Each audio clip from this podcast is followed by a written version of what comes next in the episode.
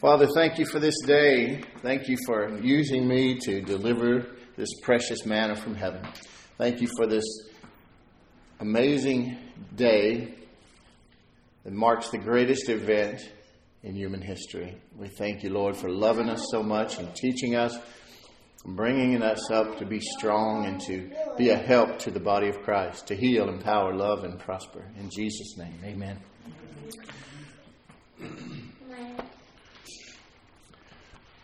Well, we have come here today to remember the greatest event in human history the resurrection of our Lord Jesus Christ. Without this event, I like to say to people Christmas doesn't matter without Easter. Without this event, nothing else matters at all. I know the world is caught up in itself and many times believes that they are the center of the universe and all that there is, but the whole history of this world and of mankind and time as we know it was all wrapped around bringing forth a family for God out of out of out of humankind. Amen. Amen.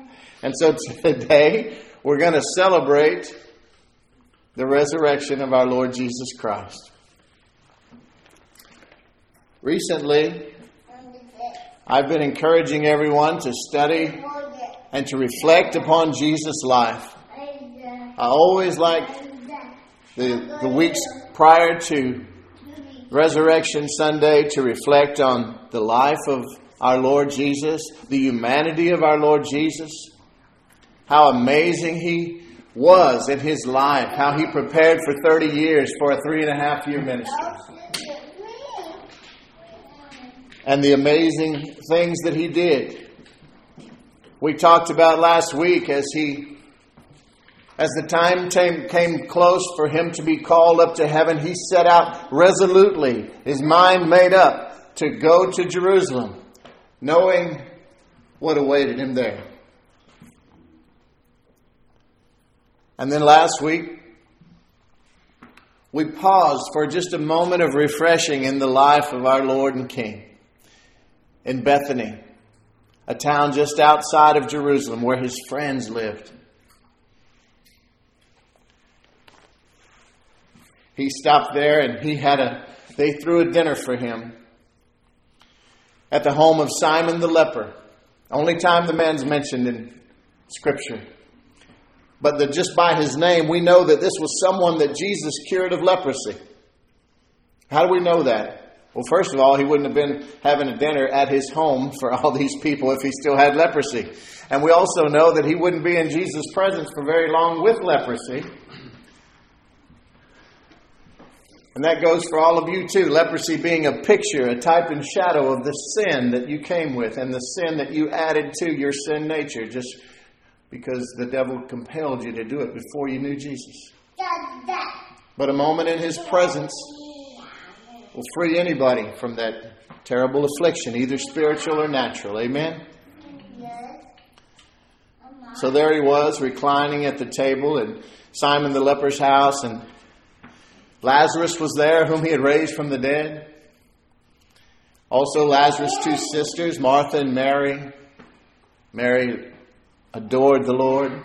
Martha did too, but she was struggled with her balancing her service to others and her worship of the Lord.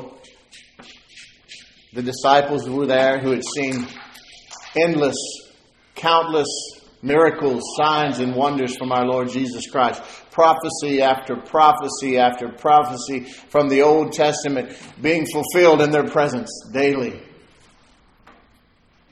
They say that just a handful of the abundance of prophecies that Jesus fulfilled, just, just four or five of those, for those to be accomplished in the way that they were, exactly as they had been prophesied by a person, the chances of, of that is like stacking the state of Texas two feet deep in silver dollars and marking one of them with a, a pin mark and throwing it out somewhere in the middle of Texas and then allowing someone to go and pick one and that be it. He's the real deal. Amen. But he didn't get to stay there in Bethany. It was a great opportunity for him to receive a little bit of rest and appreciation and love and some good food and good times with his friends. But then they sent him off to face his destiny. And we know that he entered into Jerusalem along with all the other Passover lambs who had been raised up to be slaughtered for that week, for that meal in Jerusalem, except he was the real Passover lamb. No more animal sacrifices would ever be needed after this week. And he did it. Let's look into Isaiah 53. I just want to look briefly at how it was written hundreds of years before he arrived, how it was written by Isaiah the prophet about what Jesus would endure on our behalf. And I back up just a couple of scriptures to 52, verse 14. It says, As many were astonished at you, talking about Jesus. His appearance was so marred beyond human semblance. He was beaten so badly you couldn't even make out the fact that he was a, a human being anymore. People, my wife has a hard time with the passion of the Christ. I'm so thankful that it was depicted in such a an amazing manner, and I, I really do appreciate Mel Gibson for that. But I want to tell you this as ugly as it was, it wasn't ugly enough. It was really worse. Jesus definitely wasn't like the, the nice looking crucifix that we have on the wall with a little drop of blood coming from his side. No. Here's what happened. His appearance was so marred beyond human semblance and his form beyond all beyond that of the children of mankind. So shall he sprinkle many nations. Kings shall shut their mouths because of him. For that which has not been told them they see, and that which they have not heard they understand.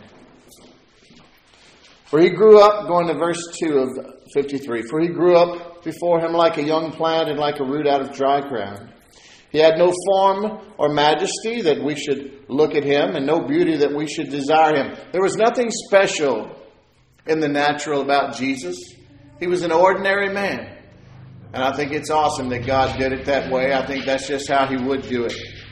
The same way He was born in a lowly manger, a feeding trough for animals. But He was just a normal looking guy. Wasn't anything beautiful or astounding about Him in the natural. No beauty that we should desire Him, it says. He was despised and rejected by men, a man of sorrows and acquainted with grief. Jesus Whenever you're going through tough times, read these verses. He went through everything that you do. He felt all the pain and rejection and craziness of this world. He endured it all. And as one from whom men hide their faces, he was despised, and we esteemed him not. Surely he has borne our griefs and carried our sorrows. Yet we esteemed him stricken, smitten by God, and afflicted. But he was pierced for our transgressions, he was crushed for our iniquities. Upon him was the chastisement that brought us peace, and with his wounds we are healed. We all, like sheep, have gone astray. We've turned every one to his own way, and the Lord has laid upon him the iniquity of us all. He was oppressed and he was afflicted. Yet he opened not his mouth. like a lamb that is led to the slaughter, and like a sheep that before its shears is silent, so he opened not his mouth. By oppression and judgment he was taken away. He didn't, he didn't complain. He could have called out to his father. He could have called out, and, and an army of angels would have come and delivered him from this, and God could have started over. But he endured it all on our behalf because he loved us so. He looked beyond the cross, despising its shame. He saw you in his future, and he saw me. He willingly, on the cross, gave up the ghost and fulfilled his earthly destiny to be literally born to die for you and for me. Meanwhile, I the Saturday before Easter, yesterday, I was very busy all day.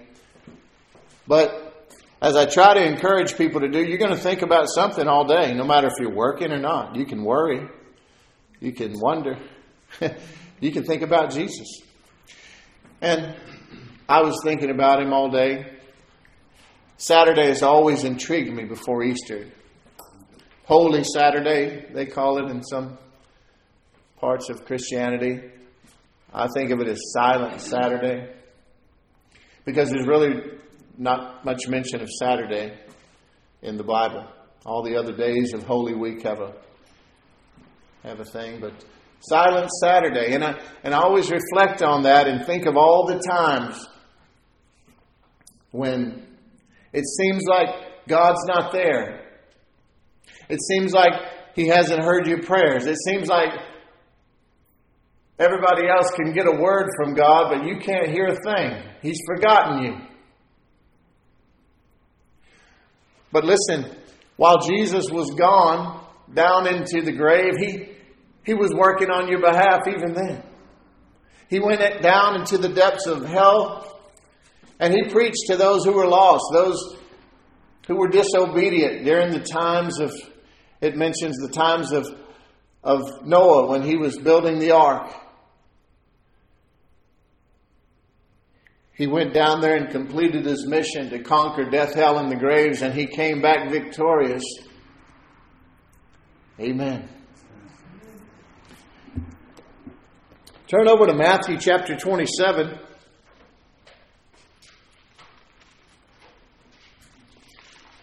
around the 62nd verse.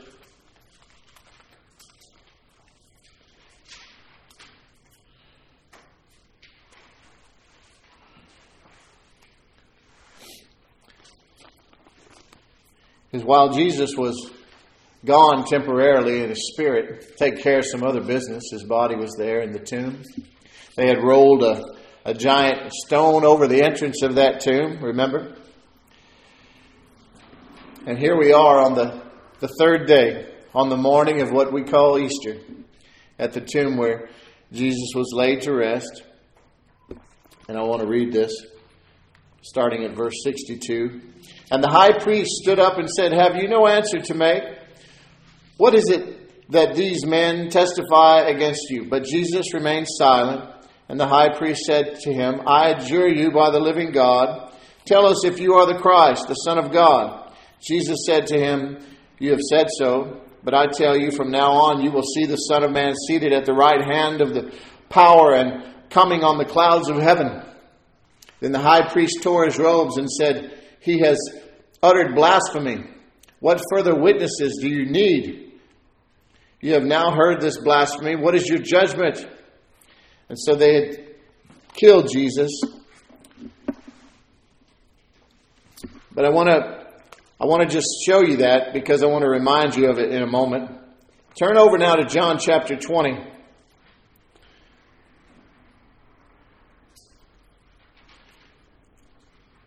I love to read from John because he had a great revelation of Jesus' love for him. He was a witness to all these events. He did not run away, but because he understood Jesus' love for him and who he was and, and who Jesus really was, he was of spiritual employment throughout the entire event. At the foot of the cross with the mother of Jesus, who Jesus turned over to him from that day forward. I want to read from John chapter 20. Now, on the first day of the week, this is where George was earlier, Mary Magdalene came to the tomb early while it was still dark and saw that the stone had been taken away from the tomb. So she ran and went to Simon Peter and the other disciple, the one whom Jesus loved. That's how John talks about himself. and said to them, They have taken the Lord out of the tomb, and we do not know where they have laid him. So Peter went out and the other disciple, and they were going toward the tomb, but both of them were running together. But the other disciple outran Peter and reached the tomb first. And stooping to look in, he saw the linen clothes lying there, where, but he didn't go in. Then Simon Peter came, following him, and went into the tomb.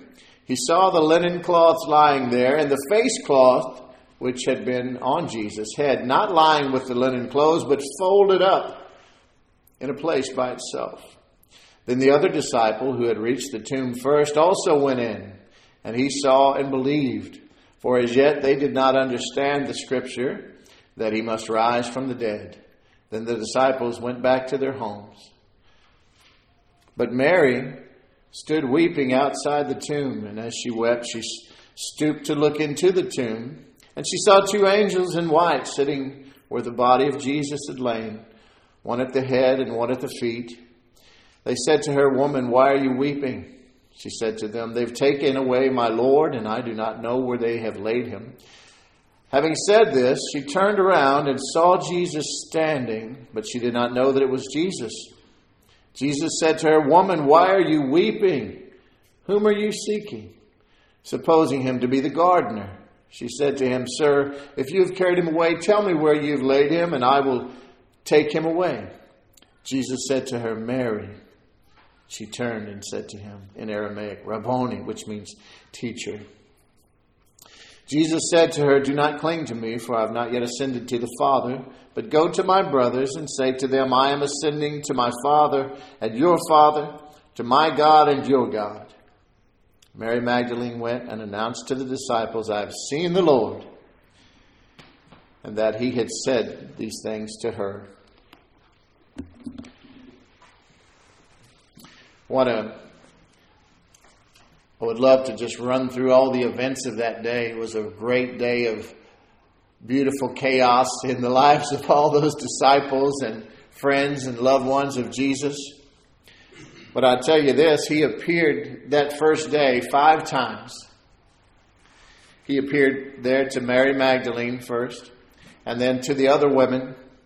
And then he appeared to the two disciples on the road to Emmaus, where he had the most amazing Bible study.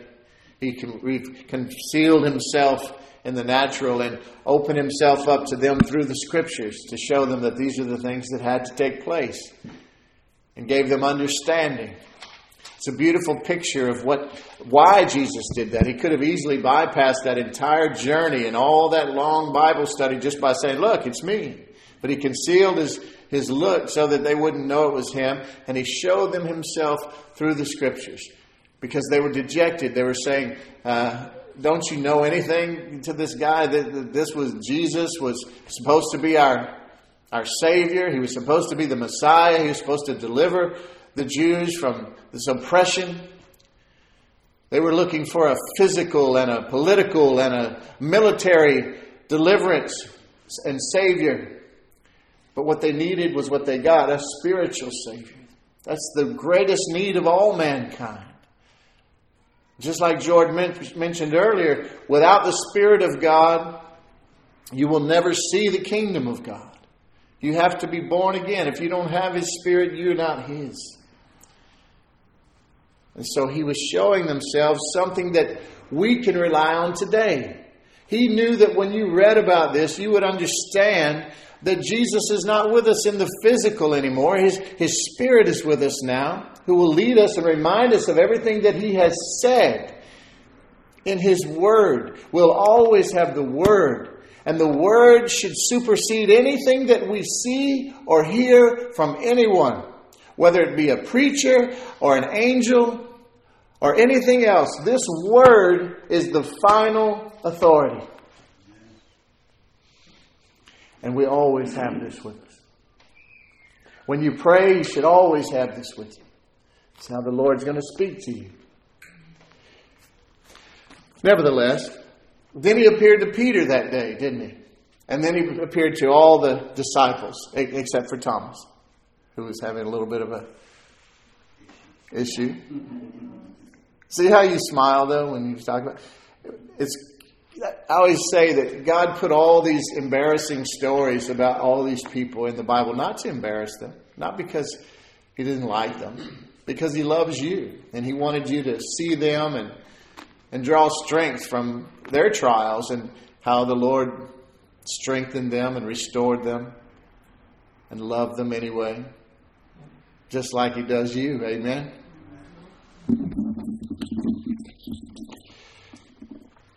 First Corinthians chapter 15, I want to mention something to you.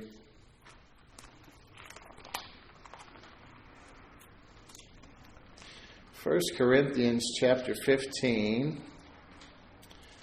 We were just in 1 Corinthians for communion.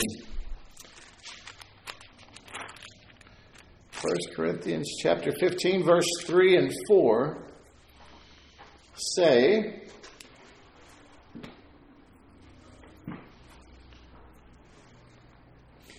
For I delivered to you as of first importance what I also received. This is just how Paul uh, starts off when he's telling them about, uh, teaching them about taking communion. Remember that? I give to you what I received from the Lord. That's what he's saying here. That Christ died for our sins in accordance with the Scriptures. That he was buried. That he was raised on the third day in accordance with the Scriptures and that he appeared to Cephas, that's Peter, then to the twelve. Then he appeared to more than 500 brothers at one time, most of whom are still alive, though some have fallen asleep. Then he appeared to James, then to all the apostles. Last of all, as to one untimely born, he appeared also to me, for I am the least of the apostles, unworthy to be called an apostle, because I persecuted the church of God. But by the grace of God, I am what I am. And his grace toward me was not in vain. On the contrary, I worked harder than any of them, though it was not I, but the grace of God that is with me. Whether then it was I or they, so we preached, and so you believed. This is a great summary of the gospel. The death and resurrection of our Lord Jesus Christ are at the very heart of the gospel the essence of Christianity. The full weight of our faith has to be on both the death and the resurrection of Jesus Christ. If Christ has not been raised, our preaching is useless, and so is your faith. That's what it says in 1 Corinthians 15, if you go down to the 14th verse. If he hasn't been raised from the dead, then it doesn't matter that he hung on the cross. It doesn't matter that he came and was born in a lowly manger because he didn't fulfill anything and he would be just like the other deceivers.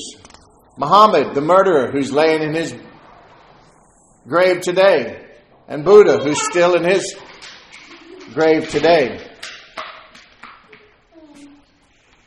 So if it weren't for the resurrection of our Lord Jesus Christ, our faith would be futile and we would still be in our sins.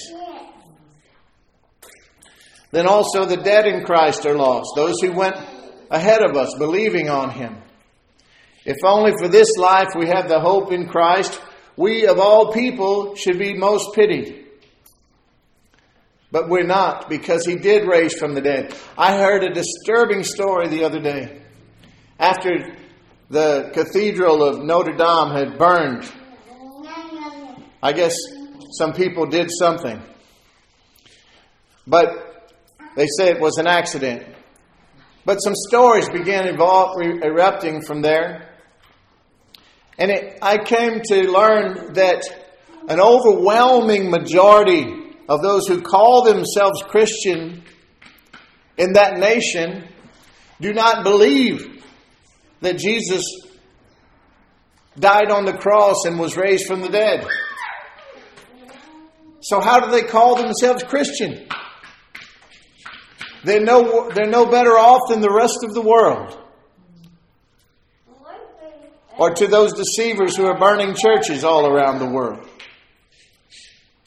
Only two choices regarding Jesus, but the choice must be made believe and receive, or doubt and do without. But I warn you, without Christ, there's no connection to God the Father, only darkness.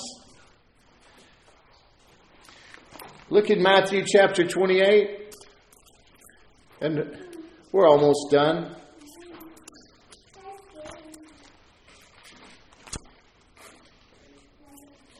Matthew chapter 28, and I'm going to start reading at verse 16.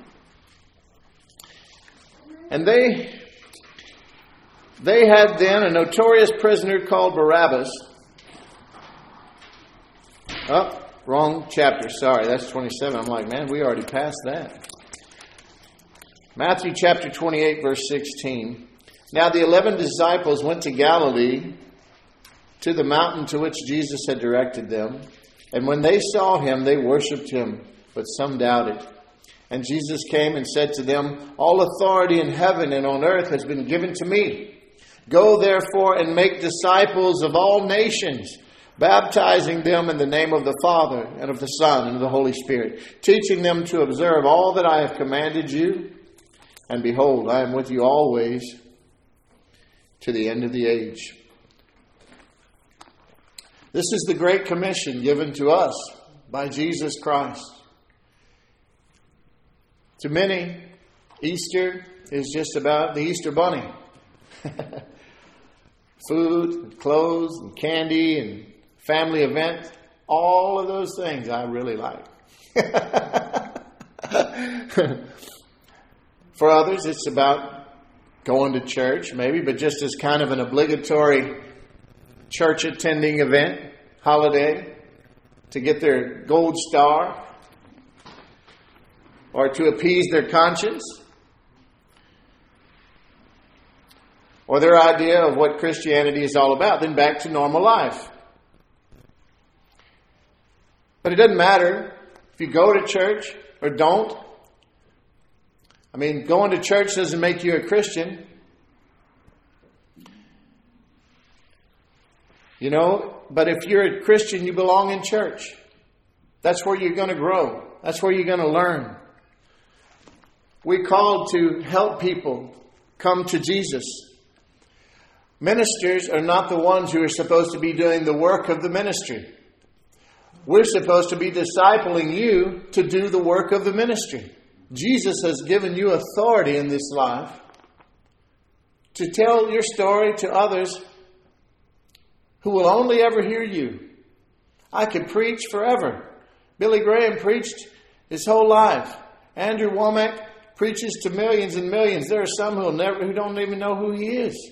And if they did hear him, they wouldn't respond. But when you tell your story to them, for some reason, that will be a divine connection that God put them in your path, and that will be a seed sown and it will take root in their heart and bear fruit, and you'll see them in heaven.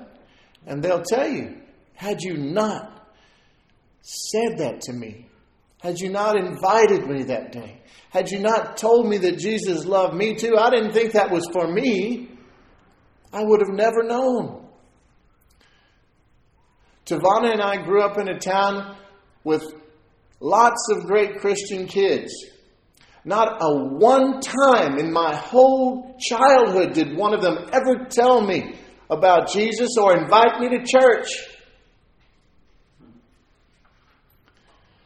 And I love them. I'm not, I'm just saying that's not the way it's supposed to be. We're called to help people come to know Jesus, to know His Word, and to live a life of peace and power beyond the cross. A life focused not on an empty tomb, but a life focused on a living and active Lord Jesus Christ who is seated at the right hand of our Father in heaven, interceding for us today. You know He's praying for you? He loves you and He wants to be invited into every part of your life, to give you the right answers, and to do all the heavy lifting in every area of your life. He's got broad shoulders. Don't carry the pack on your back. He'll give you the right answers. He'll restore all the things that are lost, repair the things that are broken, heal you everywhere you hurt. He'll never leave you, never forsake you. He's the friend who is closer than a brother. He wants nothing more than to be in a very close and intimate, passionate relationship with you.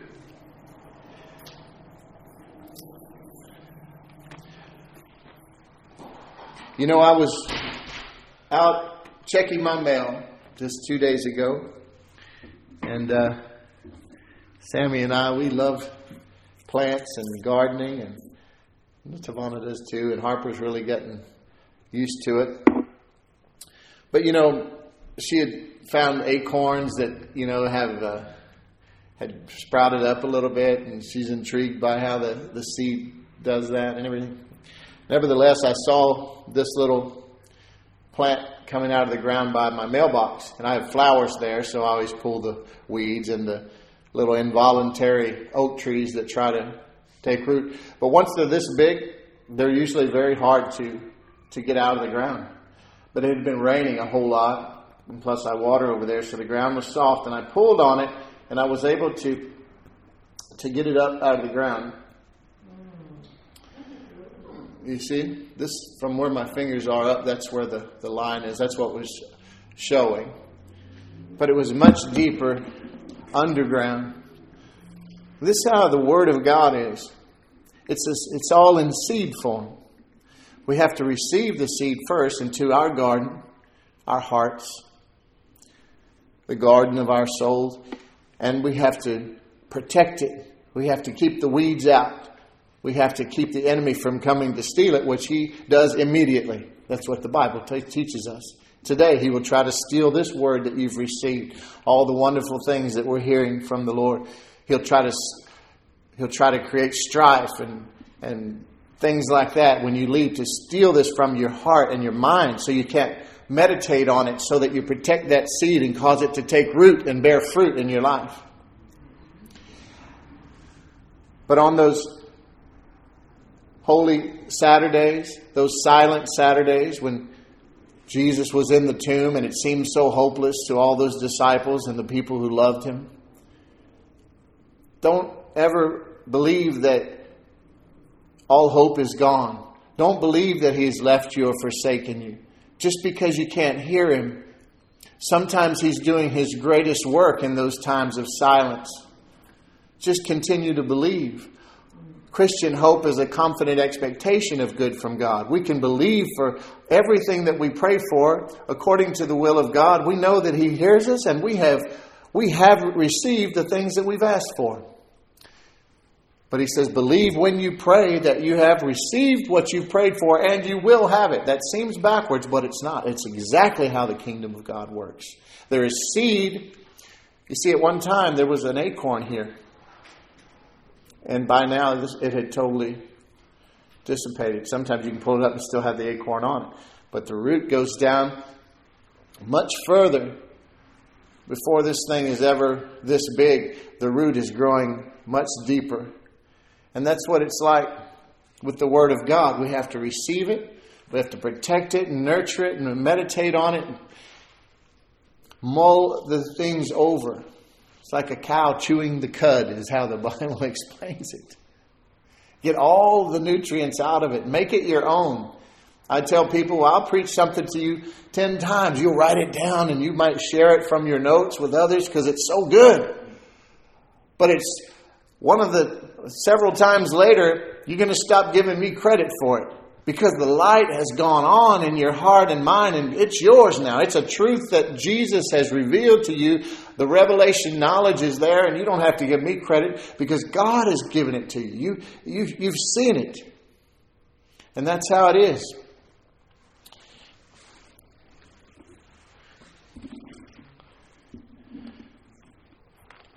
Brothers and sisters, God wants us to, to know the same power that, that raised him from the dead.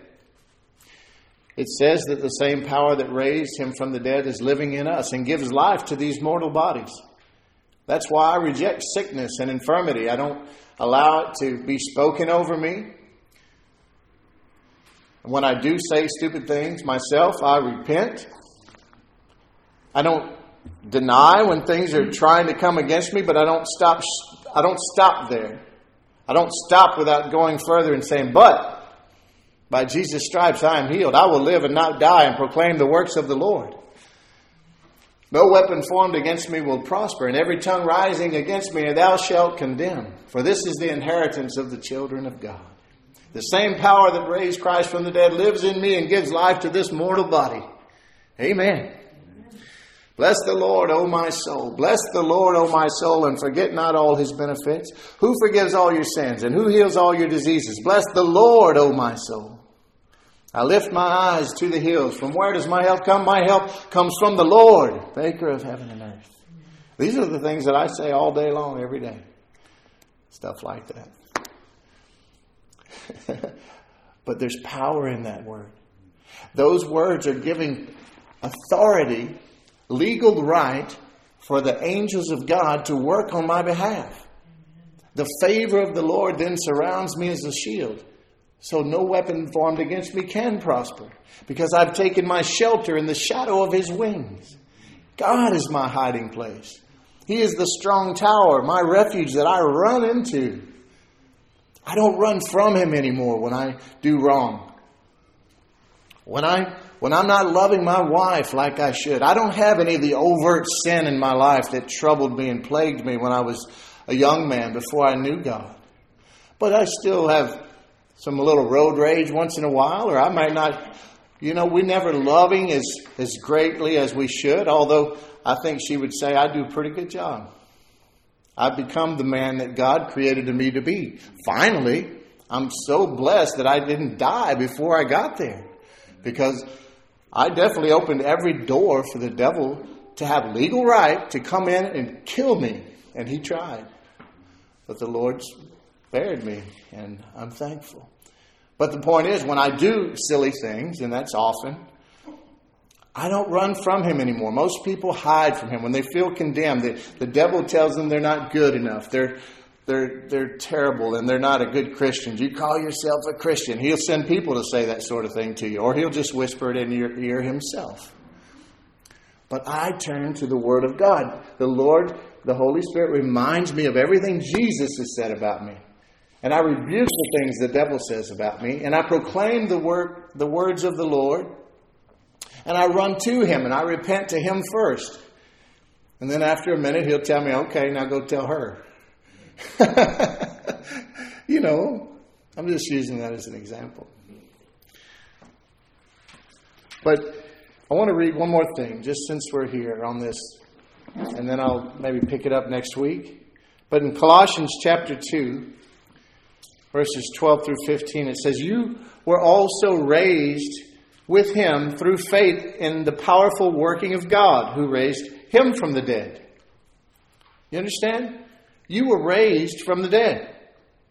You say, Well, I've, I've only been alive this once. I'm not dead yet. No, you were dead. You were dead in sins and transgressions because you had the, the, the spirit of Satan because of what Adam and Eve did. And every seed, that corrupted seed that came after Adam, has had that spirit of iniquity inside of us. Can't help it. You don't have to teach a baby to be selfish, they just are. and then and then you teach them that they're the center of the universe, and then you, at a certain point, you turn the tide on them, and you have to st- teach them to undo all that, and, and it's hard on them, you know? It's like, wait a minute, you don't want me to be selfish anymore? I thought I was the center of the universe. And so they spend the rest of their lives dying to themselves and learning to live for others. But only through Jesus Christ can we really, really learn that and do it because there's a supernatural help that comes. But you were raised from the dead through faith in Him, and you who were dead in your trespasses and the uncircumcision of your flesh, God made alive together with Him, having forgiven us all our trespasses. Amen. By canceling the record of debt that stood against us with its legal demands this he set aside, nailing it to the cross. He disarmed the rulers and authorities and put them to open shame by triumphing over them in him. Listen, Jesus not only conquered Satan and his forces, but he stripped them of all their power and authority. He made an exhibit of them.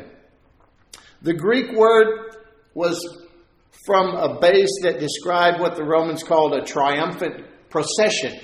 When they, when they would defeat an enemy, they would take that leader or that king and they would do terrible things. They would cut off his toe, big toes and his thumbs, and they would chain him up and walk him through town in the parade so that the people of Rome could see that if this person had any authority or power over them to harm them, he was defenseless now and he could never hurt them again. You see?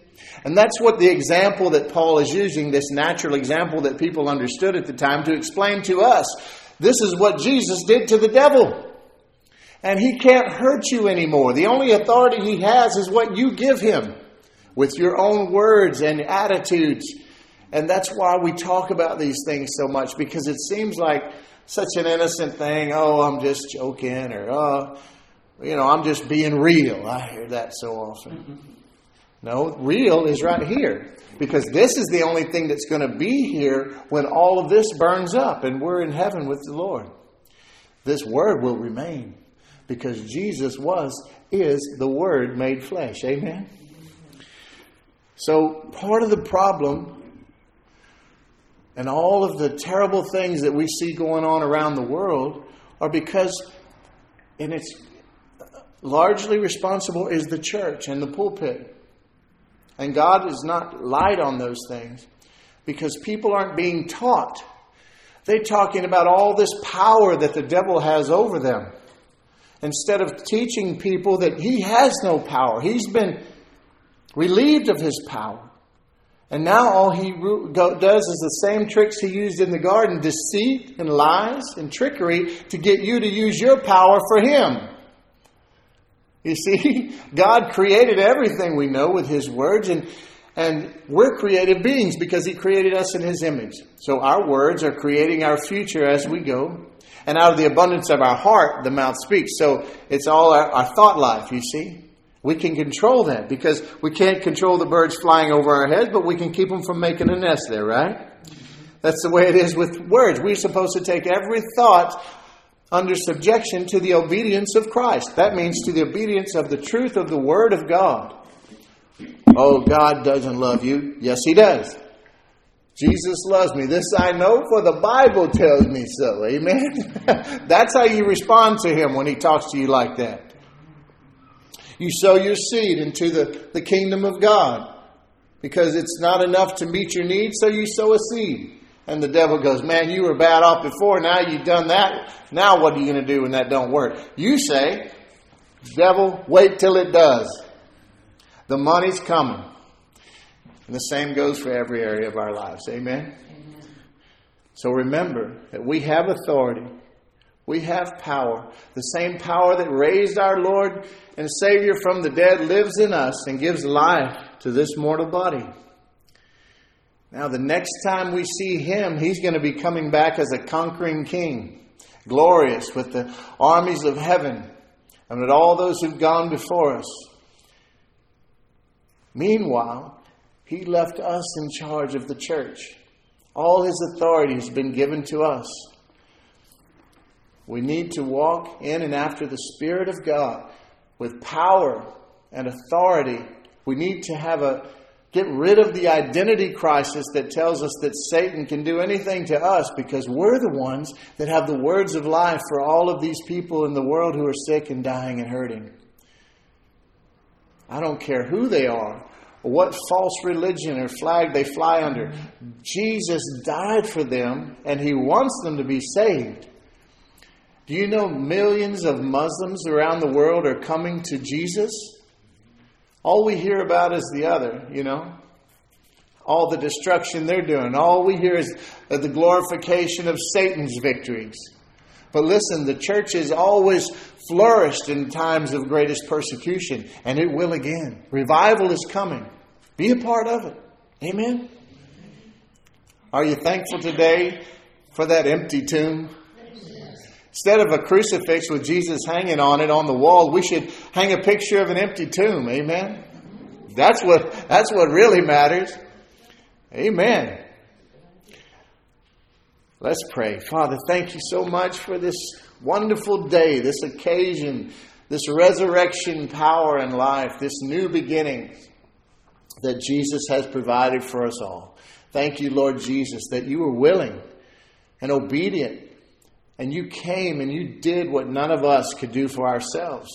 We needed the kinsman redeemer, someone like us to live a perfect life and to fulfill the requirements of the law on our behalf. And you did it. And we thank you, Lord, that you took our place on death row and that you went through with it. You drank the cup that the Father gave you to drink, looking past, despising the shame of the cross because you saw us in your future.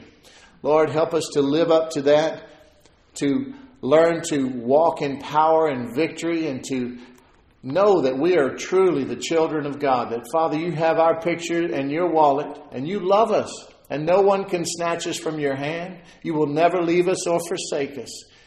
And we thank you, Lord, for helping us to live the abundant and victorious Christian life that you've called us to while we wait for your imminent return. In Jesus' name, amen.